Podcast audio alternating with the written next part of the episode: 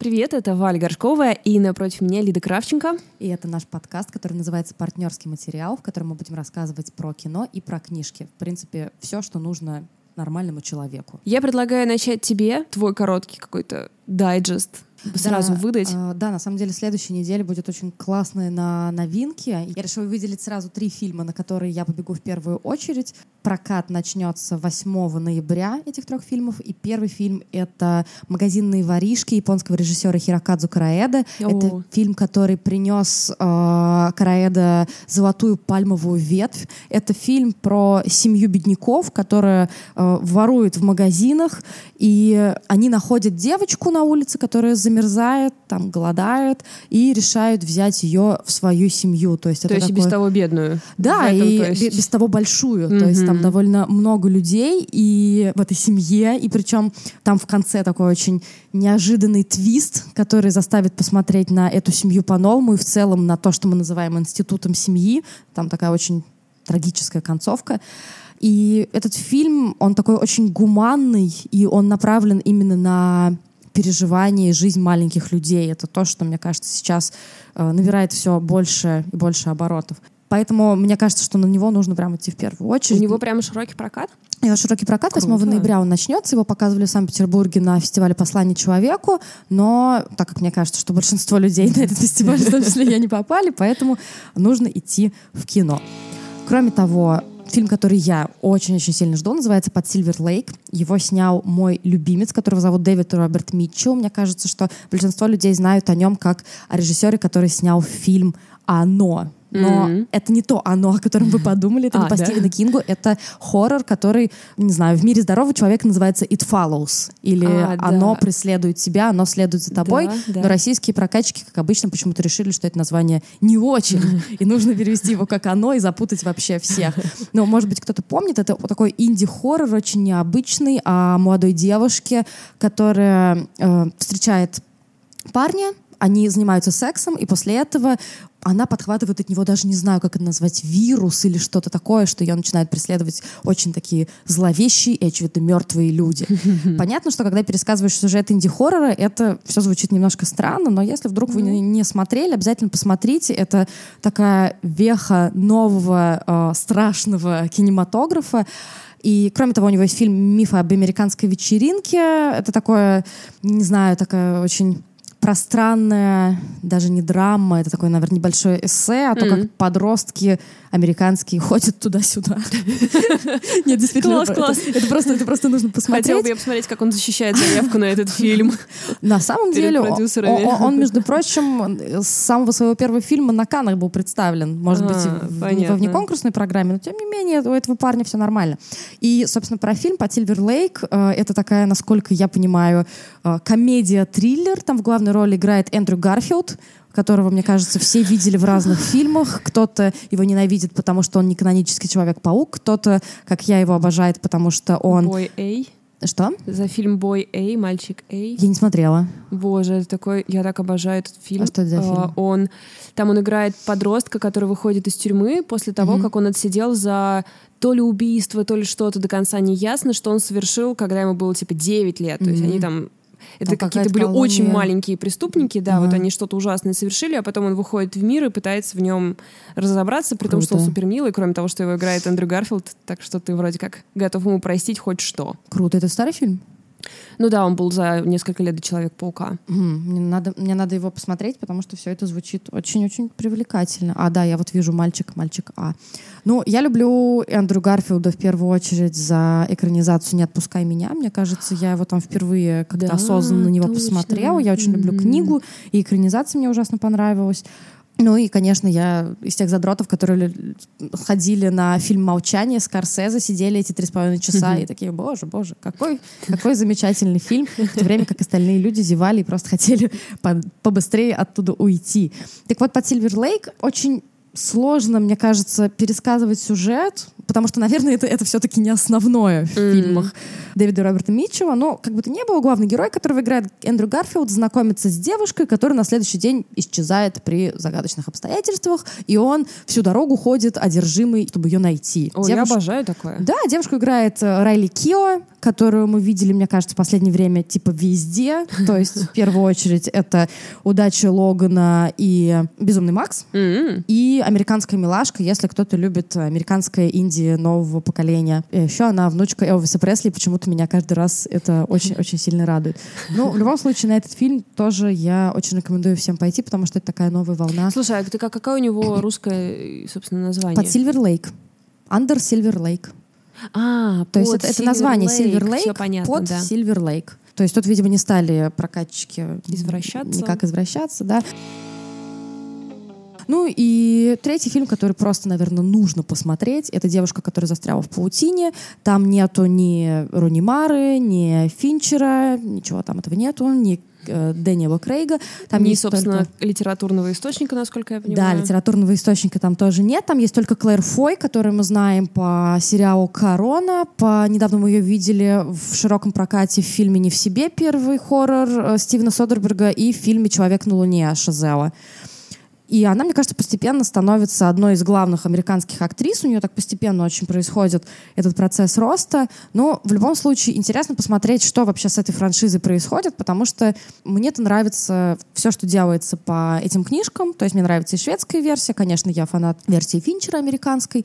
Но Ты знаешь, мне кажется, мы, кстати, ни разу не назвали, собственно, что это по девушке с татуировкой. Что первая — это девушка с татуировкой дракона. Да, Мы не, да, да, не наверное. оттолкнулись от этого, от этого Ну, факта. ну, бывает такое, когда что-то кажется супер очевидным. То есть вот эта формулировка девушка, которая застряла в паутине, и кажется, что все уже, Да. все уже но, но как представят. недавно все обсуждали, что стало слишком много девушек, что ее тыкают в названии и книг, и фильмов, собственно, издателей. Даже это не только касается русских издателей, которые добавляют это даже в несуществующий источник, но и американские издатели тоже. Если там девушка пропавшая девушка, Но это сейчас там знаешь- вообще все последние девушки выходят. Это так же, как все смеются над человек, который изменил все, человек, который удивил всех. Да. Фильм своей жизни я называю человек, который никуда не пошел. Ну, в общем, в любом случае, девушка, которая застряла в паутине, это тоже по вселенной Стига Ларсона, про девушку-программистку Лизбет Саландер, у которой на спине татуировка дракона, которая вся такая очень андеграундная. И если вы вообще не очень понимаете, о чем речь, посмотрите сначала шведскую версию девушки с татуировкой дракона, потом американскую версию, они обе очень классные, а потом идите в кино. Вот такие у меня три обязательные рекомендации.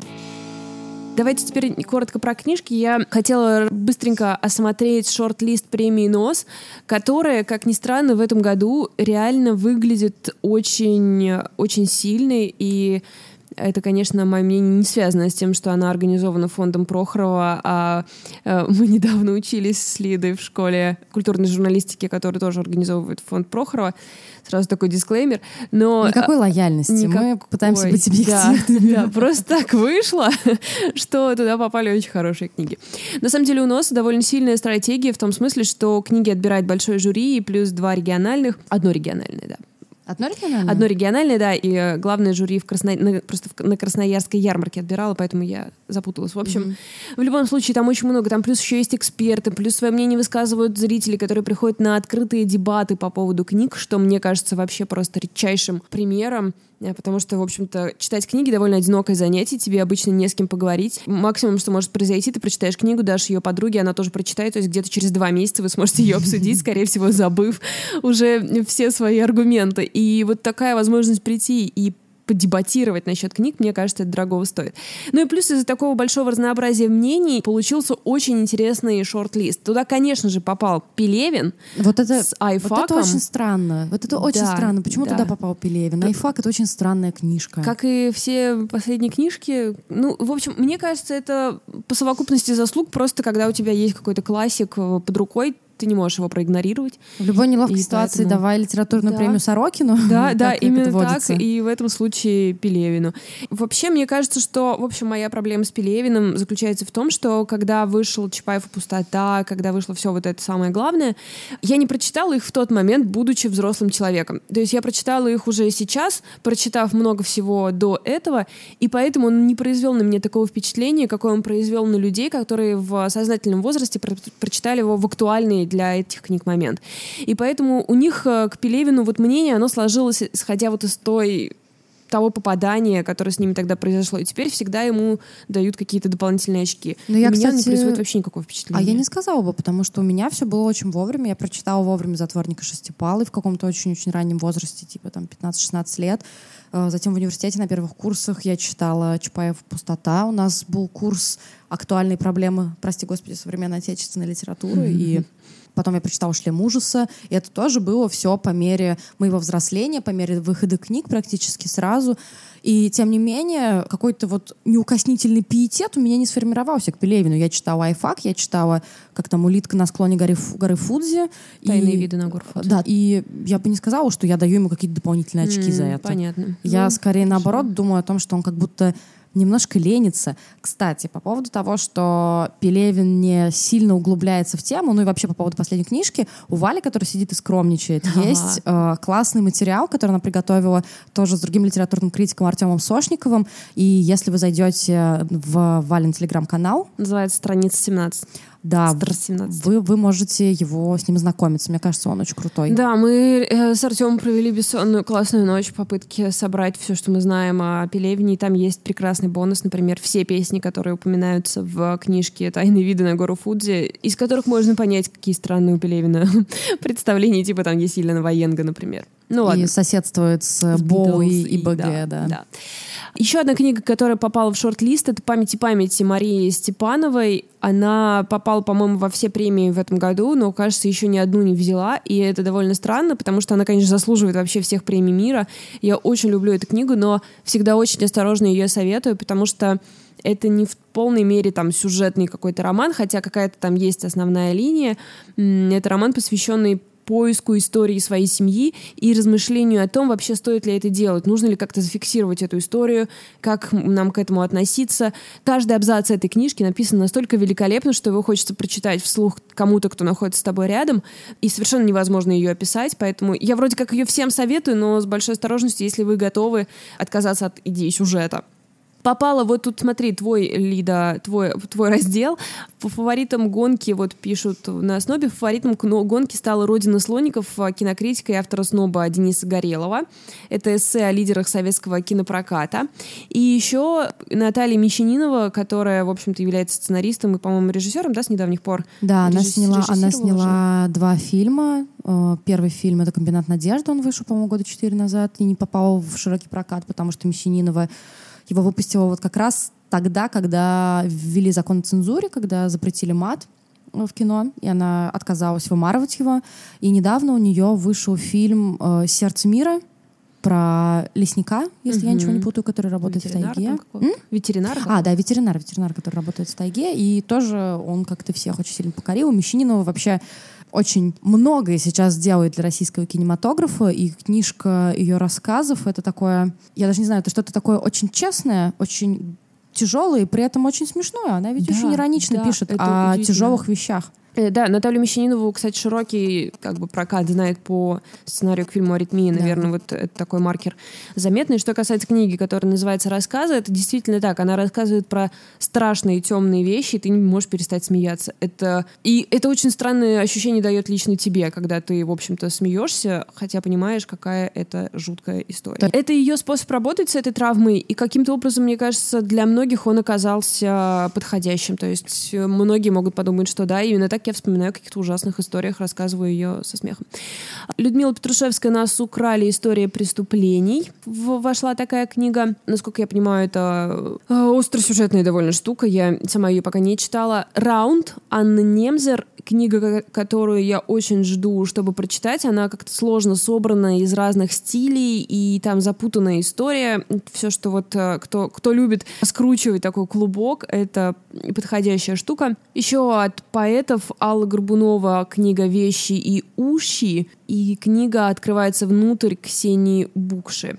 А, ну и такая неожиданная штука, но мне кажется, это очень классно, что эта книга туда попала. «Калечина-малечина» Евгении Некрасовой. Это такая короткая повесть о девочке, которая встречает что-то вроде кикиморы, ну, в общем, mm-hmm. какого-то такого существа в тяжелый момент своей жизни. И это, по сути, young adult такой, то есть э, про девочку, которая, видимо, расправляется со своими одноклассниками в духе Кэрри. И... Но это не детское что-то, да? Там маркер какой? 18+. Да, у нее маркер 18+, но, по сути, это young adult. Ну, это, видимо, та книжка, которую подросткам нужно будет тайком... Э, купить, да. Тайком купить или тайком брать с верхней полки у родителей. Ну, в общем, Видимо, да. Ну, и родители тоже получат удовольствие, прочитав ее. То есть, в общем, это вот это все, и это очень разношерстный шорт-лист. Мне кажется, тему он хорош, и абсолютно каждую из этих книг я рекомендую читать. Ну, кроме Айфака, возможно, потому что у меня какие-то странные отношения с Пелевиным. Но, скорее всего, вы его и так прочитали, потому что все читают Пелевина, когда он выходит. Вот на этом я все. Хорошо ему живется, мне кажется. Да, Можно вообще... особо ничего не делать, просто выпустил да, книжку да. и... Сто процентов прочитают. Да. У меня есть маленькая рекомендация по поводу того, что делать дома, если вы вдруг прочитаете все книжки из шорт-листа премии «Нос». Я хотела бы порекомендовать фильм, который можно найти в сети, который не был в России в широком прокате. Я его очень давно ждала.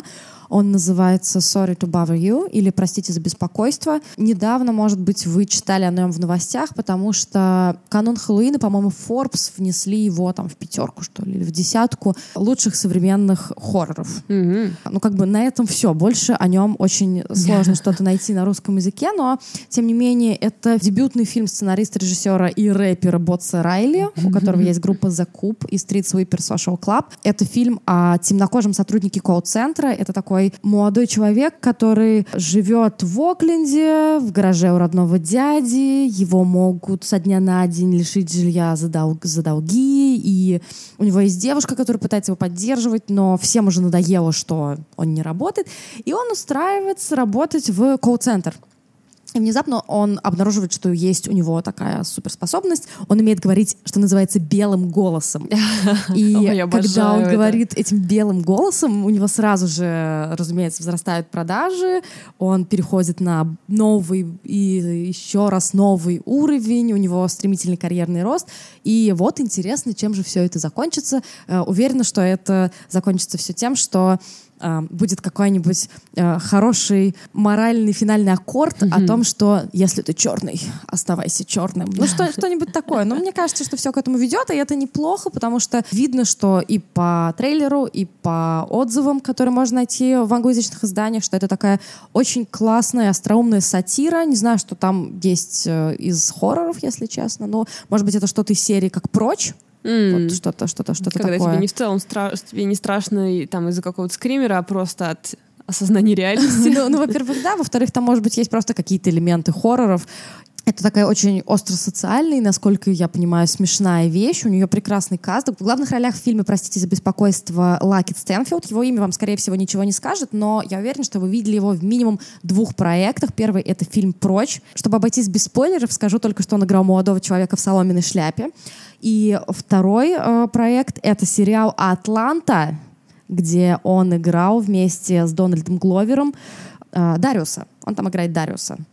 Это один из э, трех друзей главных вот в этом сериале. Господи, я теперь Поняла, все да, встало, да, все встало на свои места. Я обожаю Дариуса. Собственно, я чувствую, что Sorry to Bother You — это что-то такое очень родственное Атланте. Если вы вдруг не смотрели Атланту, Валя, скажи, что нужно делать. Это нужно срочно посмотреть. Да, да, да. Это сто процентов необходимо. Как минимум, потому что Атланту снял э, Дональд, Дональд Гловер, которого вы знаете как Чаудиш Гамбина, потому что я уверена, что все лето вы тряслись под песню «This is America». И, кроме того, девушку главного героя играет красотка Тесса Томпсон, которая играла в «Мире Дикого Запада», которая играла в «Войне против всех» и где только не играла. Такая она очень красивая, фактурная, темнокожая актриса, которая, помимо всего прочего, еще и классно делает свою работу. Ну, то есть она действительно очень-очень, помимо того, что она очень красивая женщина, она действительно очень mm. крутая актриса. В общем, если я вас заинтересовала, ищите трейлеры, ищите какие-то рецензии, это, мне кажется, стоит того. Ну и дальше вы знаете, что делать. Не буду вам давать вредных советов, но как этот фильм найти, думаю, что вы знаете и без меня.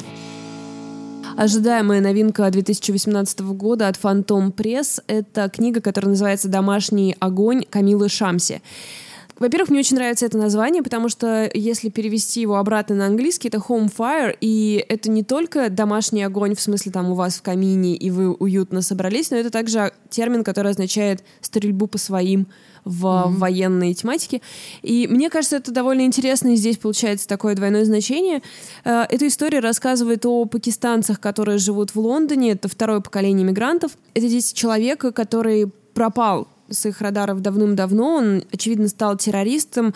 Э, по каким-то обрывочным сведениям он воевал везде, там, от Чечни до Афганистана и в итоге Сирии. И, в общем, пытали его в какой-то тюрьме, и потом он пропал. И, естественно, британская семья, у которой есть в памяти такой человек, в семье такой человек, испытывают серьезное внимание спецслужб, очень тяжело там перелетают из места на место в аэропорту, постоянные допросы, и они от этого несколько устали.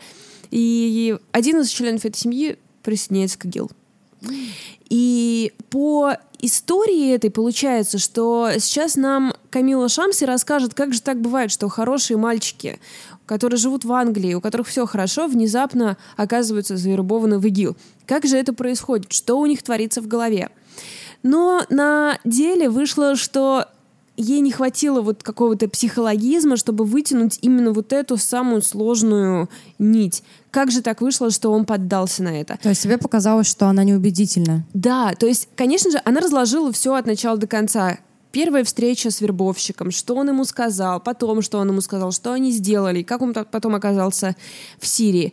Вроде бы да, но вот какой-то психологизма в этом нет. То есть получается, что он как-то загипнотизировался и уехал. Но ведь это не так работает. Да, мне кажется, что всегда интересно, когда лично когда я читаю какие-то истории, в том числе как люди оказываются завербованы в такие террористические организации, мне всегда интересен их бэкграунд, то есть что это да. была за почва, на которую так легла эта мысль, почему именно они, почему именно эти люди, интересно понять психологический портрет человека, который может быть завербован. Потому что очень часто же говорят, что по сути это может случиться, ну, не с любым, но там с каждым да, вторым. Да. И интересно понять, как же выглядит этот каждый второй. Да. Ну, вот, знаешь, по фактам у нее, в принципе, это разложено. Она делает почву, папа террорист, он его не знал, он живет в женской семье, у него какие-то проблемы с учебой, работой. Вроде как все слова, которые сказал ему вербовщик, ты понимаешь, как они сработали, но так как речь ведется именно от лица Парвиза, тебе не хватает вот этого внутреннего монолога, в вот этого момента, когда он переключается. Но помимо этого в книге несколько сюжетных э, линий и несколько героев, от имени которых ведется рассказ, и вот все остальное, хотя, конечно же, уход Парвиза в ИГИЛ — это главная тема, но все, что вокруг него происходит, очень получается интересно, очень остро сюжетно закрученная штука. У кого-то в рецензии я читала, что это один из самых сильных финалов современной литературы. У меня к нему есть претензии. Мне кажется, что все, что в этой книжке такого как раз остро-сюжетного, взято как будто бы из кино. То есть абсолютно кинематографичные переходы. Ты легко представляешь это в каком-то драматичном боевике. И финальная сцена, она абсолютно киношная. То как есть будто ты она... можешь... Да, как будто заявка на сценарий. Да-да-да, как будто она сразу снимала, экрани... да, писала экранизацию. Да, да, и я абсолютно уверена, что экранизация будет. Это идеально ложится на экранизацию. Тем более социальный контекст. Очень интересно. И там есть политики, там есть там силы семьи, есть враждебные семьи. И надо еще отметить, что основной сюжет Шамси взяла из Антигоны Софокла, но несмотря на то, что главный конфликт все-таки туда переносится из вот этой истории Антигоны, все-таки он разворачивается в современных реалиях, и они ей как раз удались отлично. То есть мои, мои, у меня две только претензии. Это вот отсутствие психологизма у Парвиза, который уходит в ИГИЛ, и слишком сильная кинематографичность, прям-таки вот рвение на большой экран. Но я прочитала очень быстро, потому что вот именно как Пейдж Тернер, она работает великолепно. Тебе хочется скорее узнать, что там дальше, что кто скажет, кто как поступит, кто кого предаст. И вот очень сильные. Все персонажи, кроме Парвиза, очень сильные. То есть ты бы рекомендовала эту книжку? Да, сто процентов. Сто процентов просто без такого пиетета, какой к ней был заложен заранее. Тут еще надо просто отметить, что сама Камила Шамси очень известная писательница, и она же выбирала Золотого Букера, она была в числе mm-hmm. жюри, которая, собственно, и номинировала английского пациента, то есть как бы как фигура она очень большая и значимая, поэтому к ней был пиетет.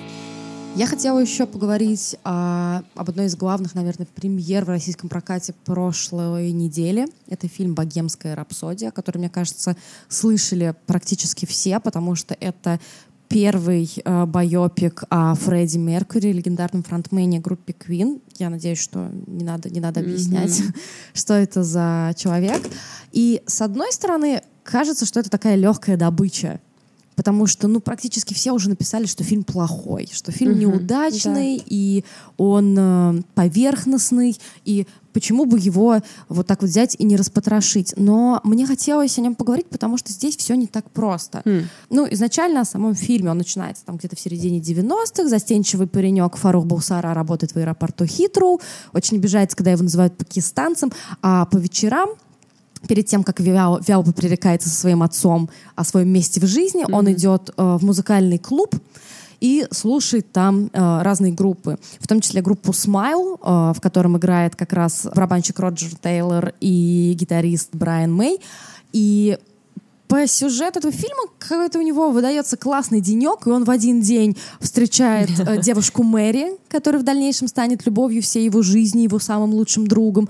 И в этот же день группа Smile теряет своего вокалиста, и Тейлор с, с Мэем принимает его предложение, чтобы именно он, э, Фредди Меркьюри, стал вокалистом. Он придумывает себе вот этот псевдоним Фредди Меркьюри, он придумывает название для группы, и уже там через там, год или, по-моему, полтора они записывают первый альбом. Это все супер гладко выглядит. Mm-hmm, Это mm-hmm. самая главная претензия, которую сформулировали, мне кажется, практически все, кто были на сеансе. Это гладкое, выхлощенное, абсолютно неживое кино. Ну, то есть Такая, то есть, как нарезка успеха получается. Ну, то есть, смотри, да, то есть, вот есть мальчик э, неизвестного а, арабско-азиатского происхождения с родителями-зарастрийцами, и он при этом хочет а, красить глаза, а, надевать яркую одежду, петь и быть э, суперзвездой и все прочее. Вот он встретил группу, вот они записали первый альбом, вот они записывают богемскую рапсодию, вот у них какие-то, э, какое-то противостояние с, со звукозаписывающей компанией, которая не понимает их гениальности, все остальные понимают их гениальность. Вот он ссорится с группой, потом он мирится с группой, потом он выступает на Life Aid, это вот этот знаменитый mm-hmm. благотворительный фестиваль, на котором выступали все, кто только можно, и в том числе Queen после перерыва в несколько лет, потом смерть спит смерть.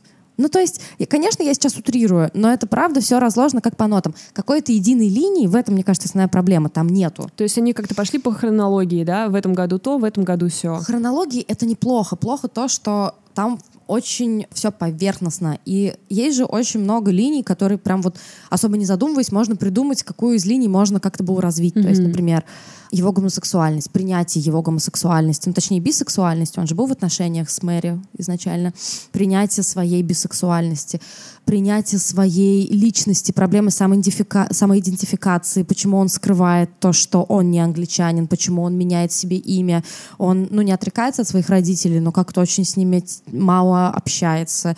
И я не знаю, его отношение к музыке, его отношение, да, к чему угодно. Можно было сделать акцент на том, как вообще в мире 70-х, 80-х относились к гомосексуалистам, как относились к нему в целом. Этого ничего не делается. То есть абсолютно этого ничего нет. Есть просто вот какая-то последовательная биография. Э, если говорить о персонажах, ну, Мэри, которая абсолютно не глупая женщина, которая главный, еще раз, главный друг и главный человек в жизни Фредди Меркьюри, она показана просто какой-то дурочкой, которая, о боже, Фредди, ты гей, я вообще как бы этого не ожидала, с учетом того, что в начале фильма она сама красит ему глаза. Mm-hmm. В общем, ну, такая странная история. Актеры, которые играют музыкантов, очень на них похожи, и на, на этом хорошие новости заканчиваются. Э, Рами Малик очень сильно старается, выпячивает зубы, пытается прикрывать их губой, ну, потому что мы все знаем, что у Фредди было четыре лишних резца, и поэтому у него вот эти вот были тоже выпирающие зубы. И большинство персонажей смотрит на героя Рами Малика 80% фильма, знаете, как на домохозяйку из Таганрога, которая пришла на шоу «Голос» и внезапно показала свои какие-то уникальные оперные способности. Вот они смотрят, как жюри, знаете, такие удивленные, разворачиваются, и там слеза течет из глаза Агутина, например. Ну вот, вот что-то такое, и это все выглядит очень смешно. Но у этого фильма есть право на существование. Во-первых, какая у нас альтернатива? Это первый байопик про Фредди. Как ни странно, он умер в 91 году, то есть, ну, 27 лет назад. И почему-то документальных фильмов тоже практически хороших нету. Есть нерассказанная история, там, где его современники, его друзья, его коллеги его вспоминают, но, насколько я знаю, этот фильм не пользуется какой-то большой популярностью. Mm-hmm. А он был снят сильно после смерти? Это... По-моему, это середина или конец 90-х, mm-hmm. вот что-то mm-hmm. такое. И у нас нет альтернативы, и, возможно, это станет хорошим началом, и теперь люди снимут хороший фильм про Фредди. Да. С учетом того, насколько этот фильм долго снимался. Его ведь сто лет назад должен был снимать Саша Барон Коэн. Он хотел сам играть э, Конечно, он Фредди. Хотел. А мне кажется, у него хорошо ну, в смысле, получилось. да, это ну. просто его... Ну, мне кажется, возможно, Саша Барон Коэн стал артистом и такой, типа, ну, сейчас я немножко всякое поделаю, а потом, и потом вы, Фредди. я уже сыграю Фредди, потому что, ну, вы же понимаете. Да-да-да. Ну, я недавно читала на сеансе э, забавную статью про создание этого фильма, и там приводилась якобы цитата Саши Барона Коэна, который встречался с музыкантами, когда они пытались вместе работать над фильмом, а если кто-то не знает, то исполнительными продюсерами выступил как раз гитарист Куин Брайан Мэй и барабанщик Тейлор. Возможно, это изгубило фильм. Не знаю. Ой, реально, может, они не разрешили ничего рассказать правдивого? А, я думаю, что не то, что не разрешили, они скорее хотели сгладить углы, наверное. Но я вот к этому еще подойду, к сглаживанию углов. И Саша Барон Коэн, по его словам, встречался с музыкантами. Они им рассказывают про свою задумку и говорят, ну вот в середине он умрет. И Саша Барон Коэн такой, а в смысле, как у Тарантино, что ли, там, где главные герои умирают или что такое в середине. А, ну, они как-то не сошлись. Потом фильм снимал Брайан Сингер такой, которого наверное, люди знают по первым частям Людей Икс, таким классическим из нулевых. Ну, а потом парень, которого я, если честно, не знаю, режиссер такой, не, не очень известный, и поэтому поговаривали, что доснимал чуть ли не Брайан Мэй. Угу. Но я к чему? Я к тому, что альтернатив у нас нет, поэтому хорошо, что начало положено. И во-вторых, то, что это такой действительно, как у меня кто-то в Твиттере написал, квин для чайников, mm-hmm. потому что это фильм, на который можно прийти с каким своим, каким-нибудь своим 13-летним племянником, сыном, братом и сказать, вот, папка Квин тебя любит, послушай. И там действительно очень э, сглажены острые углы. Если кого-то волнует там гомосексуальность на экране, там есть несколько мужских поцелуев, э, большего там нету. Там не показываются особенно какие-то наркотические угары, и это все очень мельком. И что самое главное, при всем том, что это очень плохой фильм, там есть последние 25 минут, и это какой-то просто транс. И это... Там показывается Live Aid, игровой, он поставлен, то есть там, э, Ничего себе. там э, играют актеры, вот этот вот mm-hmm. концерт, по сути, и там есть стадион с массовкой. Oh, и класс. при этом звук там идет концертный, настоящий. То, что было на самом деле. Да. При всем при том, что я сидела все два с половиной часа с таким э, бичфейсом, очень недовольная, как положено начинающему, ничего не смыслящему кинокритику. Последние 20 минут у меня просто мурашки пошли по всему телу, потому что вот это большой экран, громкая музыка, ну, которую, наверное, мы не так, не так часто слушаем э, с такой громкостью музыку, действительно какая-то пошла магия, вот именно похожая на транс, то, что когда заиграл «Богемская рапсодия», абсолютная магия этой музыки, магия голоса Фредди, она меня захватила.